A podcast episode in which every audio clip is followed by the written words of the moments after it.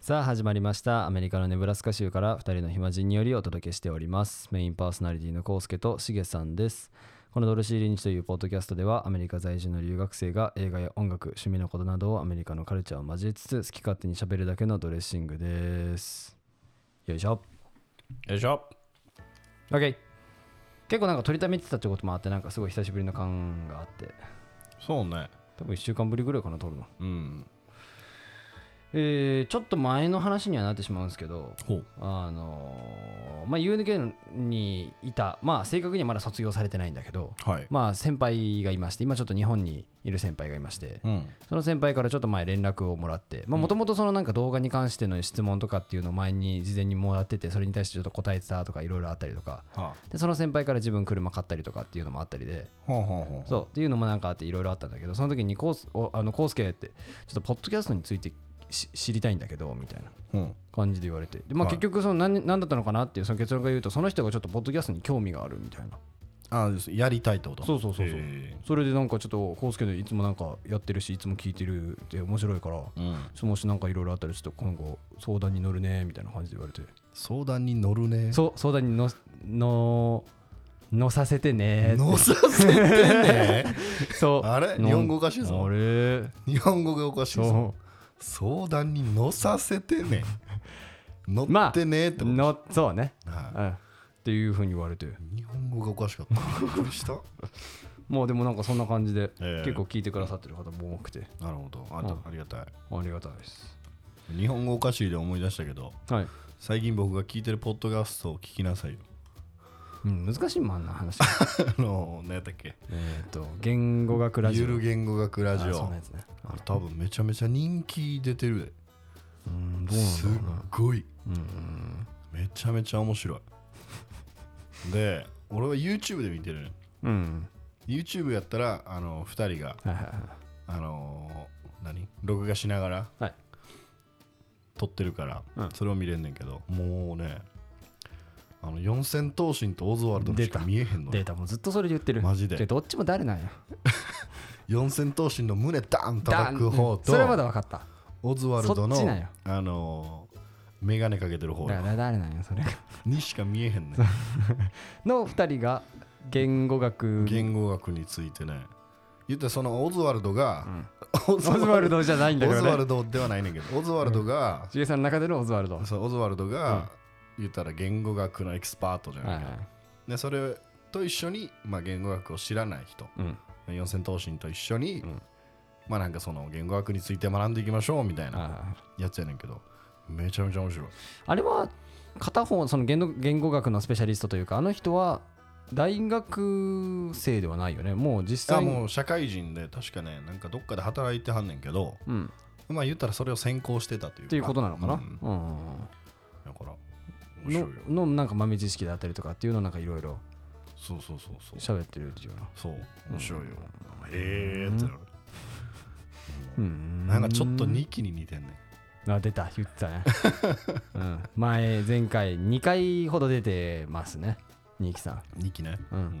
ちょっと2期に似てる、じゃあぜあんなひ感じ。ぜひ皆さん。YouTube でもあるしポッドキャスト上でもあるんだよね。両方とも同じあれだよね。あ一緒の音声、うんうん。が上がってますんでぜひまあ見てみてくださいって俺らが宣伝するのも意味のわからない話だけど、マジで。うん、まあぜああいうなんか深い話をできればいいよね。ここに求めてる人は多分いないと思うよ。こうアカデミックないやいや。話を。英語でもなんか話すじゃん。いやちょっとやめよう。でしょ？恥ずかしい。柄に合わん。俺らのこのドロシーリンチには。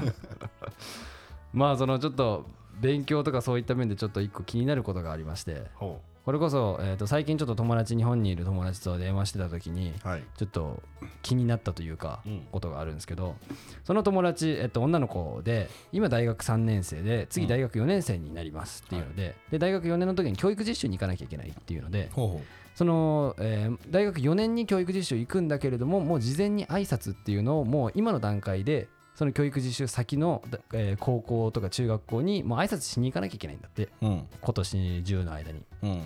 でその友達は、えっと、1週間後か2週間後ぐらいにもう、えー挨拶をしに行くっていうそのアポを取ったらしくて。うん。で、えー、とまず1個問題なのがうん。その子もうむちゃくちゃド金髪なのよ。今はあはあはあ。今。はいで、えっとそのその子の、はい。えっと親御さんはい。両親ともに、えっとお母さんが確か小学校の先生かな。うん。でお父さんが確か中学校の先生か。ほ何かをやってて。うはい。でもド金髪で、はい。ままず言われたのがあの髪は黒にしなさいと。それはその学校側からってこと？じゃなくて？えじゃないと思うけど、うん。それは多分何も特に言われてないと思うけど。前にね。うん。はい。その挨拶行く前にまず黒にしなさい。はい。でそこが、えーその、えー小学校か中学校かちょっと覚えてないんだけど、うん。そこはちょっと離れてるらしくて。うん。で、えー、とその子住んでる場所もちょっと田舎の方ではい。車で結構移動してたりとかするんだけど、うん。その挨拶行く時に車ではうん。行かないでねっていう風にうん。親御さんから言われたんだって。ほでなんでこの2つを指摘されたのかなっていうのをちょっと思って。うはい。まあこのえっ、と金髪っていうのはうんまあまあまあそのなんだろう日本の社会的に言うとうん。まあ分からんでもないというか。まあそうやね。金髪は。しかもその公務員というか、しっかりこの教育者という立場の人間うがん。金髪の人がいるかっていうふうに言われると。まあ言ったら大大体校則で禁止されてますからね。まあそうね確かに。確かに確かにそそうれをね教師がやってたらうん。示しがつかないっていうのもあるんでしょうけど。っていうのもあるだろうし、はいまあこれはまあ古くから日本に根付いているというか多分そういったようなうん。ことでまあ別に金髪であろうと何であろうとうん。教えることが変わりないっていうのがアメリカ側からの意見かもしれないけどうん。日本からしたらいやもうその校風がどうのとかっていうところに多分つながってくるっていうところから多分そのまずまあでもアメリカでもある程度はあると思いますよ。とうん。そのやっぱり自由度は高いと思うけど、うん。普通に校則なりなんなりは多分あると思うようん多分。うん。うん。でもなんかアメリカ人のやっぱ考えとしてはうん。別に学校にはは勉強するためのもの。だから別に何着ても何つけてもうん。ファッションどんなことしてもいいでしょっていうのが基本的に。うん。アメリカの考え方だから。うん。まあそこが違う。だからまあ日本がいい悪いっていう話じゃないけどうん。まあそういったようなその勉強するところにそんな余分なもんいらんやんっってていうのが日本の考えですよねそうそうそう。そうそうそうだからまあこの金髪っていう部分ではまだちょっと理解できたの。うん。ただこの2つ目が親御さんがまあもともと親御さんは、えーとその実際にもう今教師として働かれている立場として、はい。まあ多分今今までは多分教育実習の方を見てきたっていうこともあったりとかっていうのもあって、そういった目線でアドバイスをしたの、うん。車で挨拶は行かない方がいいよ、うん。で教育実習している間も車では通わずうん。自転車なり徒歩なり何かしらの公共交通機関を使ってうん。通いなさいよっていうふうにはい。親御さんから言われたんだって、うん。これがちょっとうんなんでなのかなっていうのをうん。すごい考えてて。うん。で個人的にははい。ちょっと分かんなかったんですよまず。で分かんないなりに頑張って頑張って考えたのは例えば新卒の先生がもしそこで働かれてるとする、うん。まあ、新卒とかあとまあ23年ぐらい働いてる先生っていうのは多分そんなに給料はめちゃくちゃいいわけではなくてうん。じゃあ車を買えれるだけのお金があるのかって言われるとうん別にそうでもない人もいたりする中でうん。車で通うっていうそのなんていうんですかねう上を立てるっていううん。ところでそのなんか車を使うなっていうふうに言ったのかないみたいな。やそうではないんじゃないかな多分。だからここがちょっと俺なんでなのかなと思って。いや実際俺もなんでか分からんけど、だかうんらその場所は公共交通機関を使っていけないようなところなんですか？分からないけどでも言われたのは自転車で行きなさいっていうふうには一応言われたらしくてだから自転車でまあ行けない距離ではないっていう距離だったのかな多分。うん車を使う別に必要がないっていうことですよね。ただじゃあ楽楽すんなってことですね。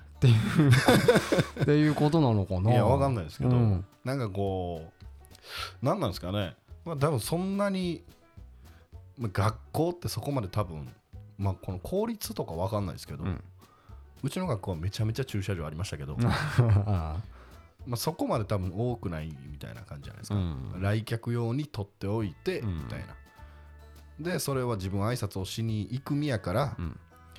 まあ、なるべくうん。車を使わずにうんみたいなことなんかな？分からんけど俺は、うん。いや全然行ってもいいと思うねんけどね俺は。いやそうそう俺も別にいいのかなって思ったんだけどでも実際にその親御さんの立場っていうよりかは、うん。実際にこう現場で働かれてるうん教師としての多分意見だと思うの。その親御さんの意見っていうのは。はいはいはいっていうのだからまたその教育側から教育その教育者としての立場的にはうん。なんかあるのかなとも思って。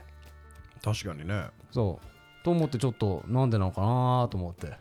だから例えばまあ挨拶しに行く時はまあ何かしらの方法で行って、うん。でちょっともう通われへんから車で来ても大丈夫ですかつってうん。向こうに了承を取ってくるのであれば OK みたいな感じではあるんじゃない？うーん。わかんないです、いや俺も分かんない。そう、うん。結局分かんないんだけど、うんそう。でその子もなんでそのだからその金髪はまだ分かったけどなんで車は一応ダメなんだろうねみたいなのを話してて、うん。そっかっていうので、うん。俺もちょっと分かんなかったから。確かにね。そう。だからもしなんか皆さん。ちょっと遠くに車止めて パーキングに。でそこから歩いていけばいいじゃないですか、まあそうね。うんだるいんやったら、そうね、はいうん。だからまあちょっと皆さんも なんかそういったような境遇におられる方だったりとかなんかちょっと皆さんぜひあの意見をよろしくお願いします。はいではえっ、とまあ今日の本題の方に移りたいと思うんですけどはい。えっ、と結構前になるかな？えっ、とドドロリンポッドキャストの方の、はい。えっ、とインスタグラムの DM にうん。えーまあこう一番最近ハマっているポッドキャストはこのドロシー・リンチですみたいな形で、はいはい。前回言いましたね、はい、メッセージをくれた方がいまして。でその方が、えー一番最後の方に、まあ、トークテーマというか、うん。えーこんな映画を最近私見ましてすごく衝撃的でしたと、うんでもしあの時間があったらお二人これを見てご感想を聞けたらなみたいなうん。感じの内容で、で実際にその映画を自分たち二人見てきましてはい。なのでそれについてちょっと思ったことであったりとか感じたことをちょっとこう話していけたらなっていうふうに思います、はい。まずその見た映画なんですけれども、はい。えー、とネットフリックスの C ス、えーこれがちょっと読み方がちょっとよくわかんないんですけど、えー、と造語なんですよね一応。うん。C っていう海とコンスピレシーっていう陰謀っていうこの2つを合わせて、えー一応カタカナでは、えーシスピラシーっていうふうに書かれてるんですよ。だうん。からまあし今回はだからシスピラシーでいこうかなっていうふうに思うんですけど、はい。っていう、えーまあ環境問題に関するネットフリックスのドキュメンタリー映画みたいなうん。のを2人で見てきましてでまあ一応内容で言いますとこのし海っていうのとまあ陰謀を組み合わせた不潔な、えー不吉な、えータイトルが匂わせる通りイルカの血で赤く染まる海や、えー打ち捨てられた大量の魚の魚の、えー死体の映像などとともに、えー現在のペースで漁業を続けたら2048年までには世界のえー漁業資源が枯渇するなどといったインパクトのある、えーデータが、えー、矢先早に示されています。みたいな感じの。はい。みたいな感じの一応、まああらすじみたいなのが一応書かれてあって、うん。そうね。はまあそうです。こんな感じですでまあ言ったらうーんと普通の漁業もしてるところもあれば、いうん。えーイルカであったりとか、うん。このクジラっていうのを漁業としてうん。実際にして、えー捕獲していたりとか、うん。あとは、えー、と乱獲と呼ばれるはい。正しくない、まあ、漁業というか、うん。そういうのをしていたり。で最終的にはその、えー、とプラスチックの問題とかそういうなところにもつながってきたりとかっていうような内容の映画をちょっと2人で見てきまして。どうでした？まあ自分的にはその、まあざあっくり。まあ、アメリカのまず映画っていうのでうん。作られてるけどこの日本がすごいフューチャーされてて。そうですね。最初にめちゃめちゃ日本出てきて。そう。どこだ？わあーどこだっけ？和歌山。三重県かと。和歌山かな？の、えーとうん。大太地町太地町だ、ううん。んっていうところでその今でも、えー、とイルカ業のイルカ業っていうのが栄え量うん。量イルカ漁。あイルカ漁。イルカ漁っていうのが結構今栄えてるみたいで。栄えてるとかまあまだやってるっていう感じですね。うん。でも別にそれはその国際的に言うと別にそんなよろしくないというか。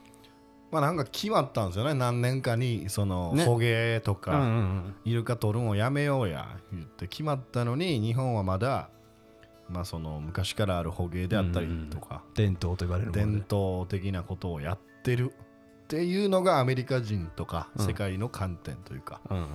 ででも実際にその人がじゃあその実態があるっていうので取材をしに行くっていうので、うん。ここに取材をしに行ったらもう警察官がもうずっとつきまとっていて、うん。みたいな、はい。なんか日本人からしたらいやそんなことがそこであったの？みたいなような感じのことがあったり。でもまあちょっと自分たち2人で見てて疑問に思ったのは、うん。そこの、えー、と実際にじゃあ業、えー漁をしてる方に話、えー動画を回してインタビューをしようとしたら、うん。まあまあな流暢な英語で話しかけられそうなんですよ。たっていうのがあって漁師が英語使ってるんですよね。えこれやらせじゃない？っていうのを 2人でちょっと話してたんえでね、ー？みたいな。うん、英語使えるんやと結構ねこう流暢なというか。そうなんか普通に英語喋ってましたね。ね。うん。だからえ？って思ったけど、うん。別にまあ別に漁師が英語喋れないわけではない、まあまあまあそうやねんけど、うん。俺らのあの勝手な、うん。ね。あの固定観念なんかも知らんけど、うんあ喋るんや。そうそうそうそう、そこにちょっとえ？って思ったけど、うん。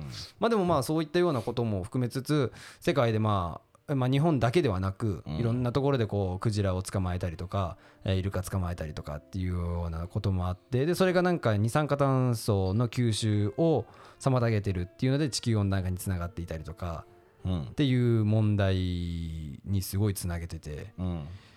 で結構難しい話になっていてまあその中で結構とずーっとしつこく取り上げられてたのが、えー持続可能な漁業っていうのが取り上げられててはい。サステイナブル漁業とかサステイナブルフィッシングっていうのがすごいこのワードが取り上げられていて、うん。まあだからえーっとまあ、何かを取るにしてもうん持続可能永遠取れる。だからたくさん取り続けるとその食物連鎖的に上が死んだらもうその次がっていうのではなくうん。持続可能だからずっと半永久的にできる漁業っていうのをはい。探してたというかうん。それの答えを探しに、まあ、いろんな企業にあの話しに行ったりインタビューしに行ったりっていうようなこともしていたりとかして、うん。なんかすっごい難しい話ではあったんだけど。う、ん。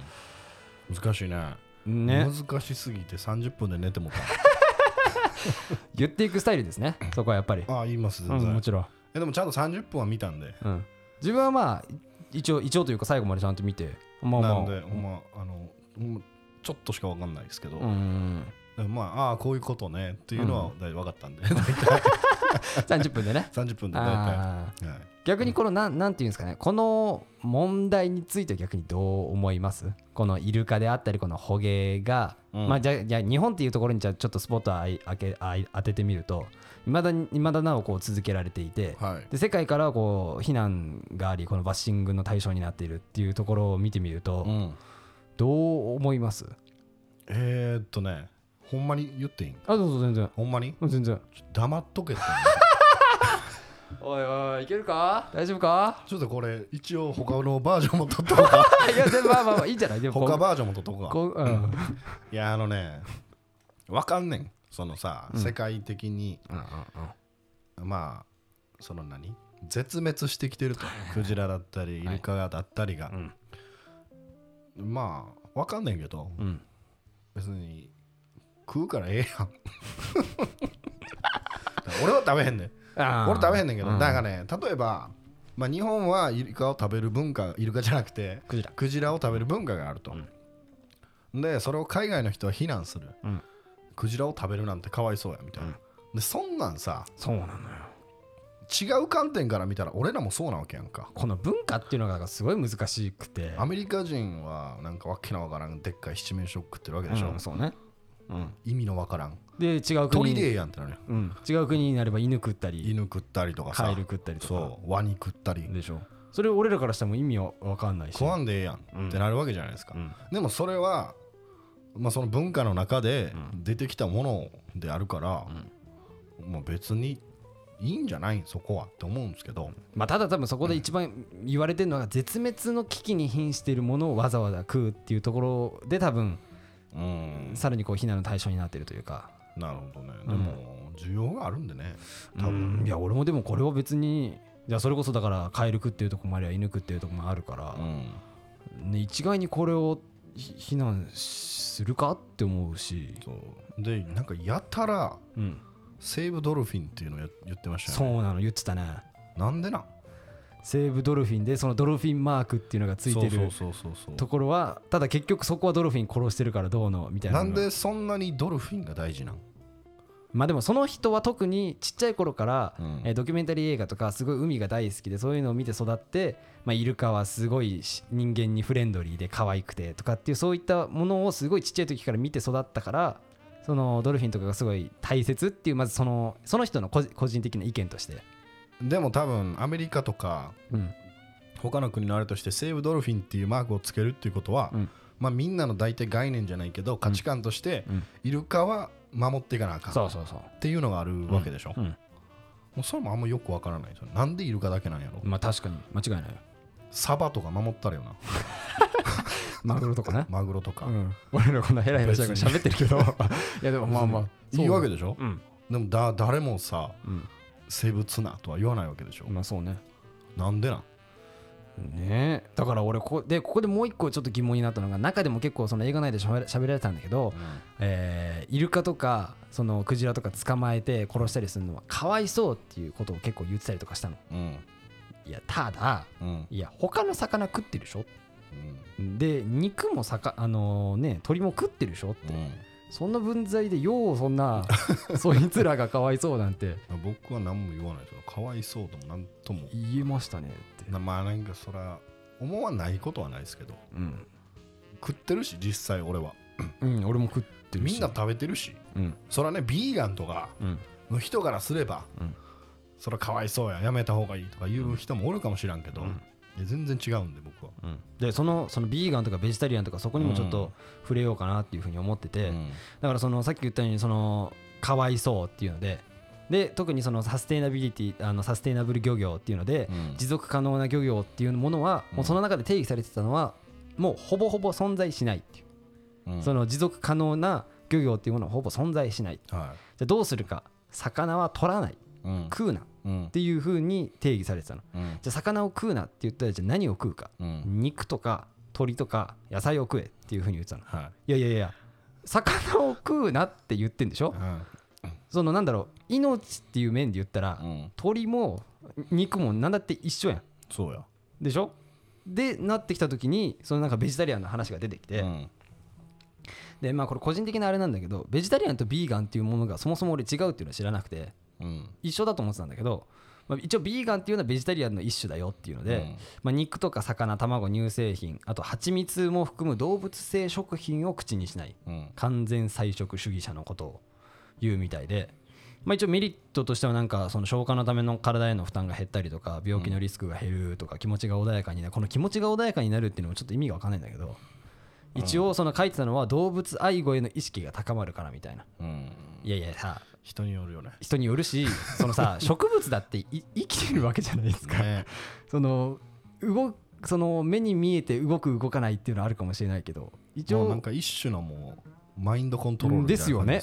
うんねっていうのもあってだからそのインタビューしてる人の中でそのその魚サステイナビリティっていうこの漁業を、えーだから魚を取らない魚を食わないっていうふうに言って、もう私はだから魚は食わないですって言ってた人はうん。一人いたんだけど、その人はじゃあ肉とかさあの鳥とか食うんですかっていうふうに言ったらいやもうその辺も食わないです。うん。完全なビーガンですっていうふうに言ってた人もいて、まあそういう人はいいんじゃない？別に言っても。うん、そう。まだ100歩譲ってそういう人だったらいいかもしれないんだけど、うん。別にビーガンでもないやつらがこの でもないやつでだかもないやつらがらこのイルカと、えークジラを捕まえるな。かわいそう。食うな、これはちょっと話が違うんじゃないのかな。まあね。ていうのが。矛盾してるよね。ね。なん言うたらもう水族館行くなよね。そうそうそう。だから結局その人も水族館はちっちゃい頃すごい楽しみに行ってたけど今はもうなんかすごいかわいそうだからどうのみたいな感じまあで、動物園も行ったらあかんでそうよ。な犬も飼うなよ。うんペットもダメよ。マジで。うん。あんな一番の虐待やからな。も いや本当にね。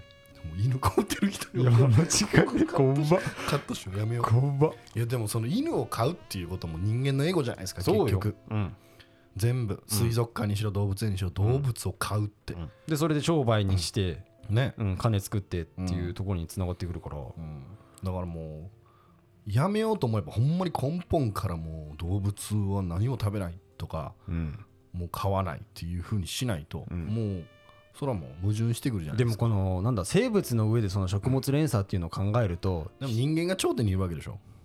だからでもじゃあ食うなっていう話になる？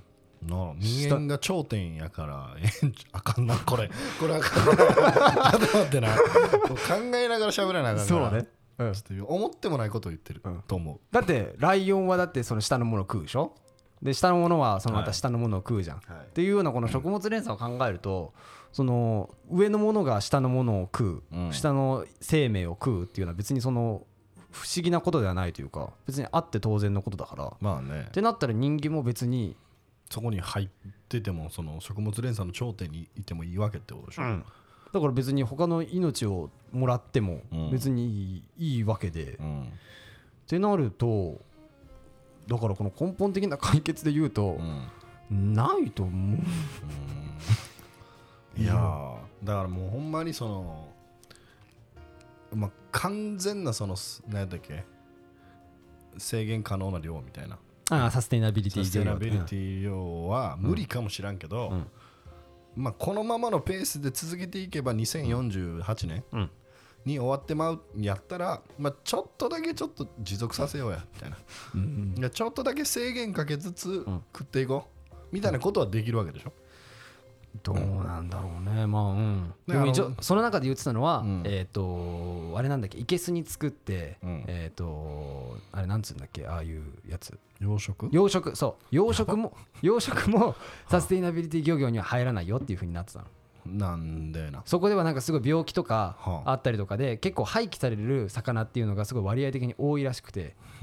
結局それは別にサステイナビリティにはなつながらないよっていうようなことも話してて。だからもう漁業であろうと外で捕まえようと結局それはサステイナビリティではないよっていうふうに言ってて、えうん、でなんかその東南アジアのその奴隷漁業その、えー船に奴隷として乗せてうん。10年15年そこで働き続かせるみたいなそんなようなこともなんか特集してて。ーなんか日本の昔のマグロ漁みたいなね。そうそんな感じだね、ううんっていうのもなんか特集してたりとかして、うん。いやー難しかったなと思ったけど でもなんかその根本結構そのずっとやっぱサステイナブル漁業っていうのをずっともう何度も何度も言ってたから、うん。そこの面で言うといやー根本の解決はないでしょうっていうのが。まあ俺らが考えたところで何一つわからんっていうのもあるしね。まあそうね。間違いない。なんで、うん。まあそれはもう頭の偉い人に考えてもらって、でも一個人でできることなんか限られてるじゃないですか。はい。なんで、まあ、魚を食べます、僕は、日本人に生まれたしね。はい、もう食べないとやっていけないんで。それでこそだから、その映画の中でななんかの魚がサメやろ。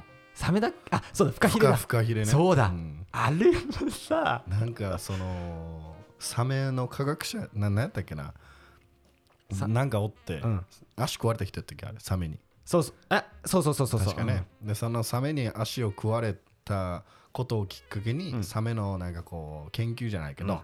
それをしてる人がおってう、ん。でまあアジア諸国ではサメの負荷うん。ヒレですねヒレ。を取ってでそれをまあ乾かして珍味にしてると、でなんでそんなことするんやみたいな。うん。あんな大して栄養もないのに、うん。みたいな。でなんか味も薄い。味も味も特になくて栄養も大してないものをなんであんな乱獲してるんや、うんって言ってたんですけど、うん。いやそれは価値観。価値観が。間違いないそれは。価値観。あれをうまいうまい言うてみんな食うてんねん。そうよ特にアジア人は。アジア人はね。そう。それも価値観の違いっていうのと。そまあそれはね思ったけど、うん。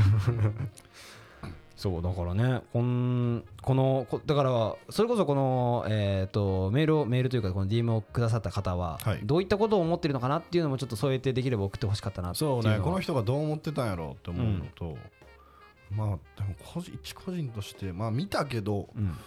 うんなんかこのその作品としてね。うん。作品としてあのちょっと偏りすぎてるなっていうまあまあまあ。感じがしたかな、特にドキュメンタリーだしもう完全にその監督のうん。そうそうそうそう。あれがもう100%に出る。だからああいうのを見てうん例えばいろんな人って、あの鵜呑みにしてしまう人っているじゃないですか、まあ、もちろん事実を述べてるんですけど、うん。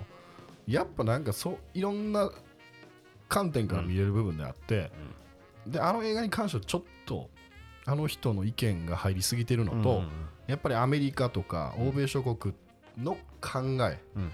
価値観っていうもので撮ってるんでまあ、ちょっと俺は分からんかったかうん。なそのそれを言うてることは分かんない、うん。そのだんだん魚が減ってきてるっていうことは分かるけど、なんかねそうね。もうちょっとだからいろんな意見を取り入れつつというか、まあじね。確かにその事実であるその数字的なデータで言うと事実であるのは多分間違いないけれども、うん。あまりにもそこを主張しすぎてうん。他の意見を聞いてないというか、うん。っていう部分も俺も確かにそれは感じたね、うん。うん。だからまあこれまあこのサステイナブル漁業であったりとかこの魚に関すること以外もこの地球温暖化っていうので、まあ、プラスチックの問題とか、このあのクジラが何だ何百頭もあの浜辺に打ち上げられてそのお腹の中から大量のプラスチックが出てきたとか,、うん。そんなような話も結構触れてたりとかするので、うん。もしこの地球温暖化であったり環境問題とかこの漁業に関してちょっと興味のある方は、うんぜひ見てみてください。結構グロいシーンもあったりとか、まあ、興味なくても見てみたらね、うん。まあ、ちょっとは何かしらうん考えることがあるんじゃないかなとは思うけど。はい。でまあ、自分たちはこういうふうに思ったんですけどいや自分はこう思うっていうもし意見がありましたらぜひあの DM の方まで送っていただけると、えー今度全然ピックアップしてまた喋ろうかなっていうふうに思ったりもするので、はい。よろしくお願いします。てな感じでそしたら、えーエンディングの方に行きたいと思います。はい、はい、難しい話ですあの僕の喋った部分を大幅にカットしてくださいね。いやほぼほぼ使おうかなっていう。まあまあいいんじゃない？だってそれがでもストレートな意見ですし、うん。そうなんかな。うん。で別にねドルシェリンチ聞いてもらってる人はね普段もうアホみたいな会話してるから 俺らはそれを聞いてくださってるし。だからまあ全然あんなようなストレートな多分意見の方が多分変に飾っているよりが多分いいと思うんで、はい、で今後ちょっと,、えー、とエンディングをいつも自分考えてなくて、うん。適当にその喋ってたんですけど適当に喋って適当に喋ってたというか、まあ、こうでこうでこうでこうなんでよろしくお願いしますぐらいではいはい。喋ってたんですけど、うん。えー、と一応あのテンプレートを作ってきまして今後はちょっともうこれを読み読んで終わろうかなっていうふうに思います、さい。い、いですか、えーこのエピソードご視聴いただきありがとうございます。ご意見ご感想トークテーマはドロリンポッドキャストアットマーク Gmail.com までご連絡いただくかインスタグラムと TikTok でドロリンポッドキャストと検索していただき DM までよろしくお願いします。えー、インスタグラムと TikTok ではポッドキャストの切り抜きや日々の写真を上げておりますのでフォローと、えーハッシュタグドロリンでシェアしていただけると嬉しいです、えー次回のポッドキャストも楽しみにしていてください。それでは皆さんさようなら。